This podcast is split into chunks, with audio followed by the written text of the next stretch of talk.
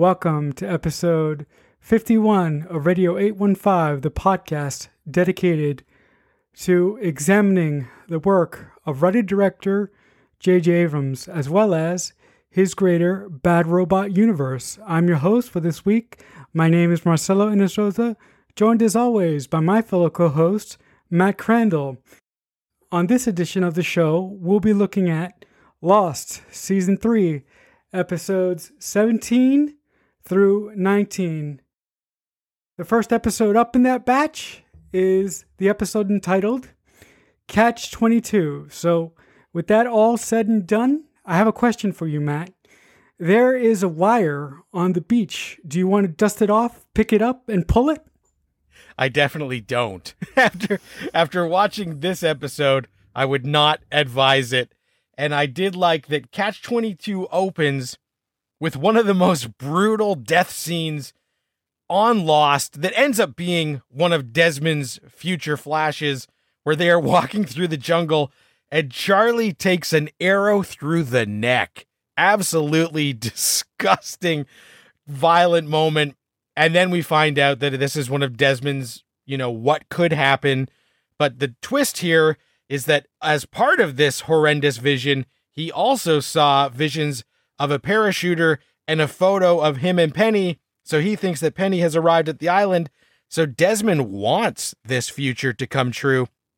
And for most of the episode, a lot of the tension is driven by the fact that Desmond is leading them through the jungle, following this wire from his vision. And we are not sure if he's going to save Charlie or if he's going to let Charlie buy the farm to make sure that this vision comes true. And that had me questioning Desmond's motives because usually he's been very upfront with Charlie, but in this, he flat out lies to him. And then the flashbacks show us that at one point in time, Desmond was a monk and how Desmond's life sort of took shape. Marcelo, did you know that Desmond was going to be a monk? Was that out of left field, or did you get a sense that he was at one point a very religious man?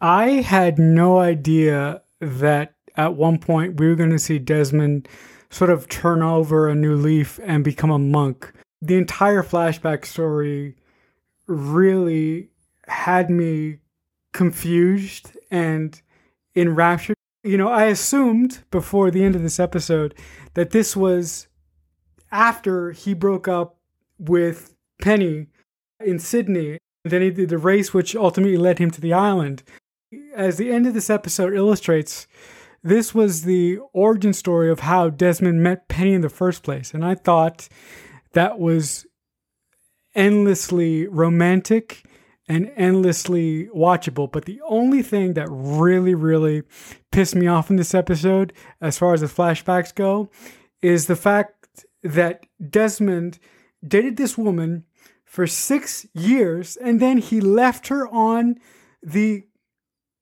fucking altar and then he decided to become a monk?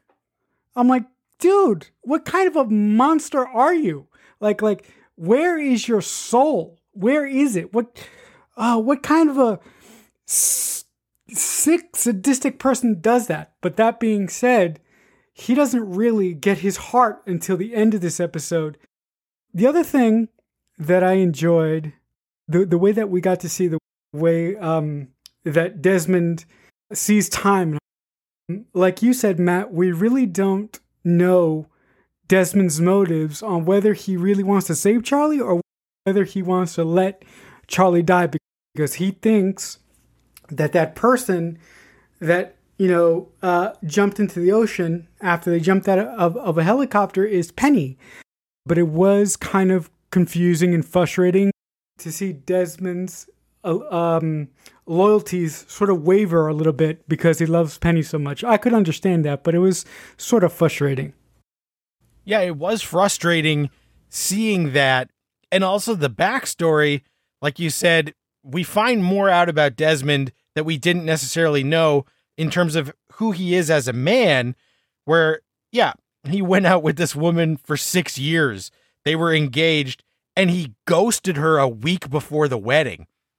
Like, not even uh, a goodbye, just friggin' realize this was not for him and cut and run, which is very bad form, quite rude, and it did cast doubts on his character, which, in conjunction with the present, where he is basically marching Charlie to his death, really started to play in the grays of Desmond Hume. And is this guy a good guy? Has he learned anything from his time? But in those final moments where he does meet Penny, it is instantly obvious that they have great chemistry together. It is a meet cute in like sort of a, a traditional movie sense, but it feels more organic. And we realize that this woman being in this man's life might be the road to changing him into a better person.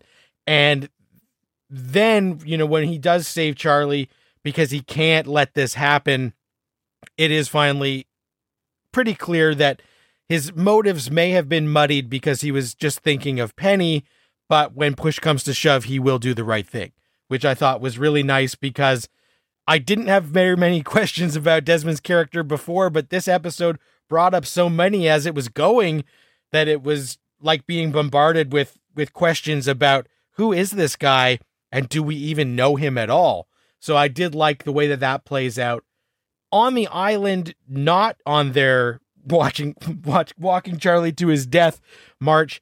We do get some interesting scenes with Jack and Juliet, Sawyer and Kate. You know, they they bring the the Sawyer and Kate thing comes back. So we know that Jack knows and Sawyer knows that Jack knows.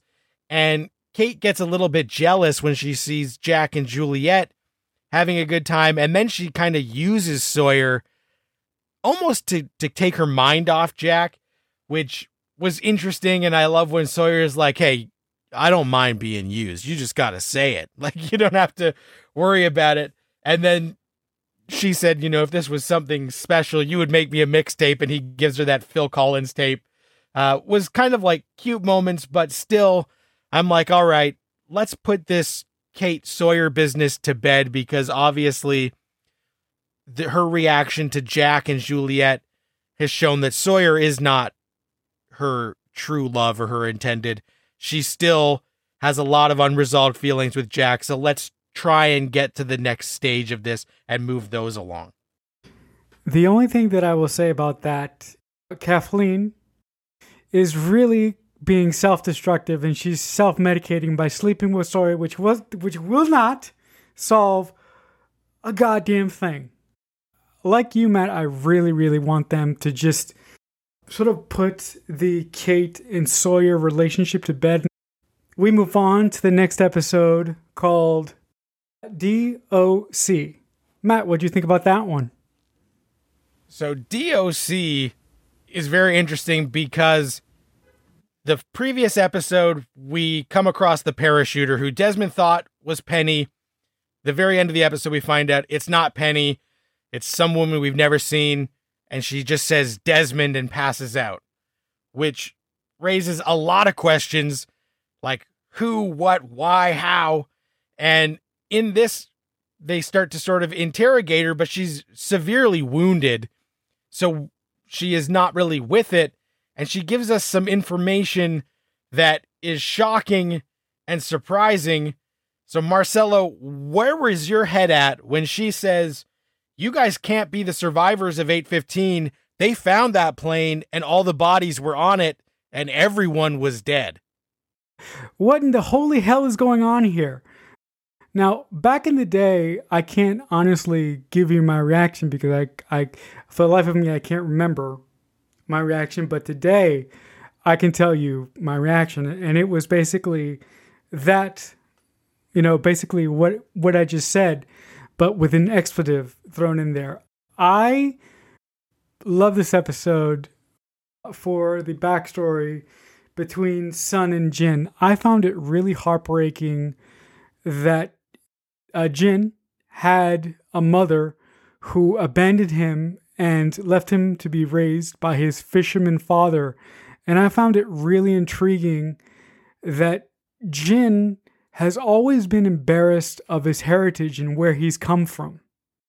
In his culture, that is somewhat understandable, but for someone like me and possibly someone like you, Matt, It's possible that you or me don't understand that type of shame because we're not in that culture. So to me, for, for me to see something like that play out in this episode was endlessly fascinating. Yeah, I thought that was really well done. And when we got to that first time that Jin Jin's father was in a flashback, I mentioned how heartbreaking those moments were where Jin admits to his dad that he's getting married and that he was ashamed of him and that's why.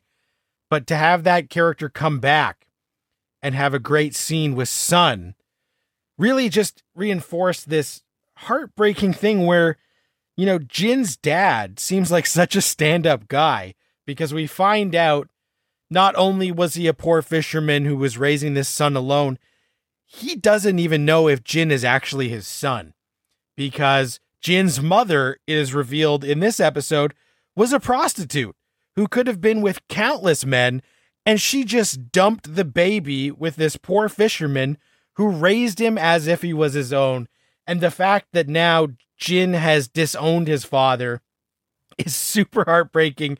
And it does speak a lot to the culture of honor, shame, embarrassment that isn't the same for for us being you know, of a different culture. So it's tough to wrap your head around sometimes, but I did like that we find out through the flashbacks that a lot of their problems, Jin and Sun, with Jin, with Sun's father, Mr. Paik, all stem from this incident. This blackmail where Jin's mother is demanding payment or else she is going to shame Sun and Jin publicly and let them know that his mother is a prostitute and that this guy comes from a dishonorable, embarrassing family. And Sun gives in to the blackmail, borrows the money from her father, and he says, Your husband is going to be indebted to me, and he's going to have to work off this money in a way that is not going to be above board. So, this is the inciting incident that ends up knocking over the first domino that starts to really put their relationship in a bad spot.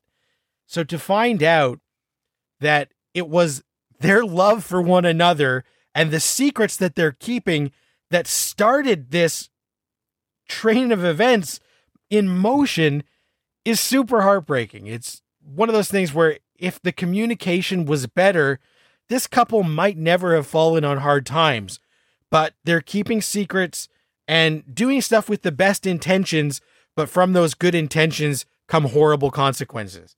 So I thought that was really interesting. And of course, this is all wrapped up in the on island events where Juliet and Sun are trying to determine when Sun's date of conception was to find out if she got pregnant on the island, pre island, which will determine whether the baby is Jae Lee's or Jin's. And I was really interested in that whole storyline because it it will be something going forward because we know if it is an on island conception, then there are bad times ahead for Sun from what we know from Juliet. And if it was an off island conception, there are bad times ahead for Sun and Jin if she ends up telling him the truth. Were you worried about which way it was going to go and what way did you want it to go, Marcelo? I wasn't particularly worried about which way it was going to go. I was just saying to myself, no matter what the result is, whether it's Jae Lee's baby or whether it's Jin's baby, whatever happens here, the end result is going to be bad for the heartbreak and the train wreck that was going to ensue. The whole idea of Juliet wanting to burden her soul and help out Jin find out who the real father of her baby was. This episode was like a big giant flashlight. I've been obsessed. Like I've been I've been a man on a mission trying to figure out why the hell Juliet is still listening to Benjamin Linus. What the hell could Ben have over Juliet? And as I was watching this episode, I was like, it's so simple. we know Ben to be a man of his word, but you know, maybe if Juliet doesn't keep doing this crazy conception crap for Ben on the island, maybe Ben would have the balls to have Juliet's sister killed. Am I like thinking about this too much, or is that remotely possible? I definitely think it's possible because we have seen that there is no length that Benjamin Linus won't go to to ensure he gets his way. And certainly after last week, where we found out that Juliet was still working with Ben, even though she was pretending to be estranged and left behind, this one starts to show more of her true colors in the fact that she leaves that tape recorded message for Ben, hits stop, and then says, I hate you. And I love that we we see that okay, she is still doing what Ben wants, but obviously she was not lying about wanting Ben dead.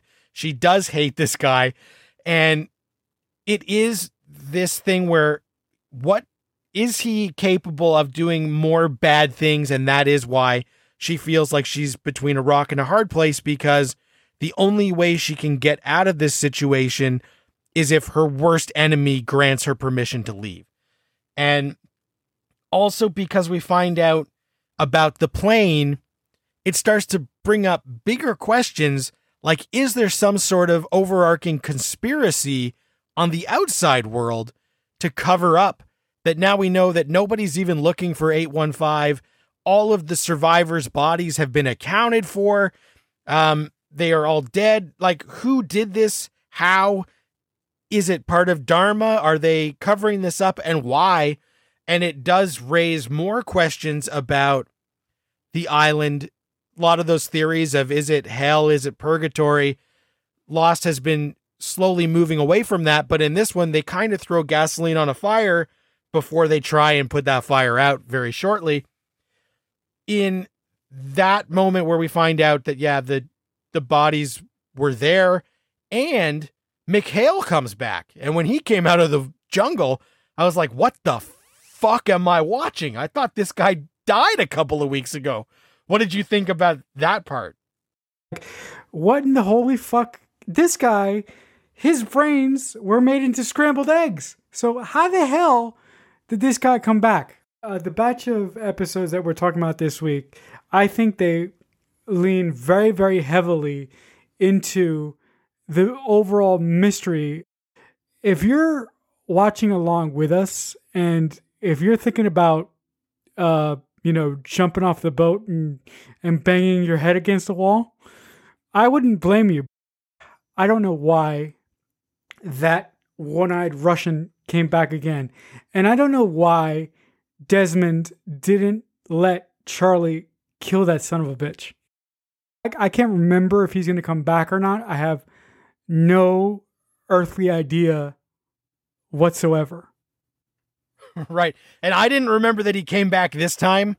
And so that threw me off because it wasn't something that was ingrained in my brain. But I did love where Jin starts going, phone, phone. And they're like, what? And we find out that Mikhail tried to steal the sat phone.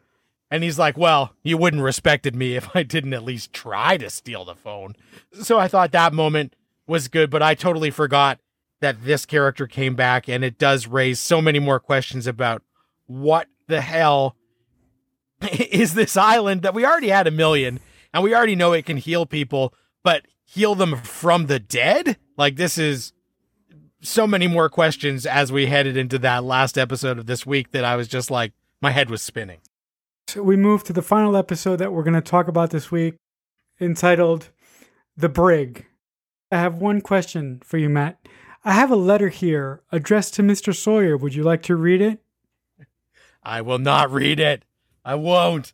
So, if anybody has uh, ever watched Armchair Directors, my uh, YouTube show that I do occasionally, they may have noticed that there is a pattern of a certain subgenre that I absolutely love, which is the revenge subgenre of movies and shows. And the fact that The Brig ends up being all about Sawyer finally getting the ultimate revenge against the man who screwed over his mother, resulted in the death of his mother and father, and happens to be the bastard father of John Locke. I love the brig. This episode, the revenge aspect is so satisfying, and those moments where the dots are connected, I just, you know, wanted to cheer. And it's rare that I root for someone to be murdered on a show, but oh man, was I counting down the seconds until Anthony Cooper got what was coming to him. But after last week, where Mikhail comes back, and this week, where John's father figures into it a lot more, I had so many questions about why does Ben need Anthony Cooper to be dead? Because that's a big thing where they want Locke to kill his father, and they say that he has to do it partly because like the island is demanding it, and that's how why he was brought here. But I'm unclear why he must be dead, how that figures into it.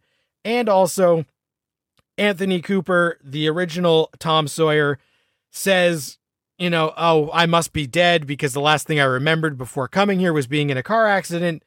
And Sawyer's like, what? And he says, well, you know, heaven is not this hot. Like, we must be in hell. And I thought that that combined with what happened last week, it's starting to really be much, much more murky waters in terms of what is the island, what is happening here. And obviously, if they are saying they have a character who thinks that this is hell, then it is not because that wouldn't be something the Lost Writers would give us. So, what were you thinking as this was playing out with Locke's father having to be sacrificed and finding out that he thinks he is in hell? I was so pissed off with this episode because I completely, absolutely forgot the ending of this episode. I was so pissed off at John Locke after everything that this son of a bitch father has done to him. He does not have the balls to kill this to kill this guy. I was I was so so hopping mad. That's why uh uh when Sawyer eventually kills this fucker after the dots are all connected. Like you, Matt, I wanted to stand up and scream to high heaven. I I loved the ending of this episode. But I do think um, that the writers sort of um, shot themselves in the foot by sort of ramping up the mystery aspect to this episode. Uh, Locke's father mentions hell. He mentions how he believed he got there. And I'm thinking to myself, as a writer, you don't write stuff like this and not think that the people that are watching the show are going to have questions about it. I think the writers of Lost in general tried to tell the best story that they possibly could. But in the moment of them writing these episodes, I think they had no idea of the hole that they were digging themselves into. Back in the day, did you have any idea of how uh, uh, the world around you and how your friends were going to react to this? I do think that this episode definitely added so much fuel to the fire about what is the island and why is the island. Because, like I said, you know, Anthony thinks that it's hell. So then we immediately think, okay, they wouldn't give us that if it actually was some sort of hell. And the fact that Ben is demanding that this guy be killed is just so weird. And the fact that it was going to be like a public execution. And Richard says, you know, Ben knew you couldn't do it, Locke, and he just wanted to embarrass you. But the fact that then Richard says to, to John, like, if you can't do it, here's someone who can, still implies that, like, the island eh, needs the sacrifice. And so we don't know why. And that, like, added so many more questions that I do love that this episode, the flashbacks are Locke in his time with the others because he hasn't been in the last couple of episodes. So we just see what has happened there and him not being able to kill his father even after everything that has happened, is so frustrating, as you mentioned, where for most of us, we're just like, we would have been through the ringer at that point so much, you probably wouldn't hesitate. But it does show that John Locke, even after everything he has been through, chucked out a window, betrayed, kidney stolen, still has a code that he is not willing to cross. And murder is still that thing on the table that Locke is not willing to do, which is so interesting after everything he's been through. But it adds this principle to his character that you know even as he's been wavering over his faith of if the island is something special or if he is something special i did find it interesting that he still holds true to that he is not a murderer he is not going to sink to the level that his father is on so that in the the flashbacks was super interesting to me and the present day stuff um with Sayid figuring out by talking to Naomi more about the fact that the plane has been found, that nobody's looking for them, and that she was hired by Penny to come to this spot because they thought that maybe Desmond was here, but the coordinates they have didn't even show an island. So that starts to ask more questions where she managed to get to the island but didn't know that she was coming to an island stuff is getting super supernatural, super weird.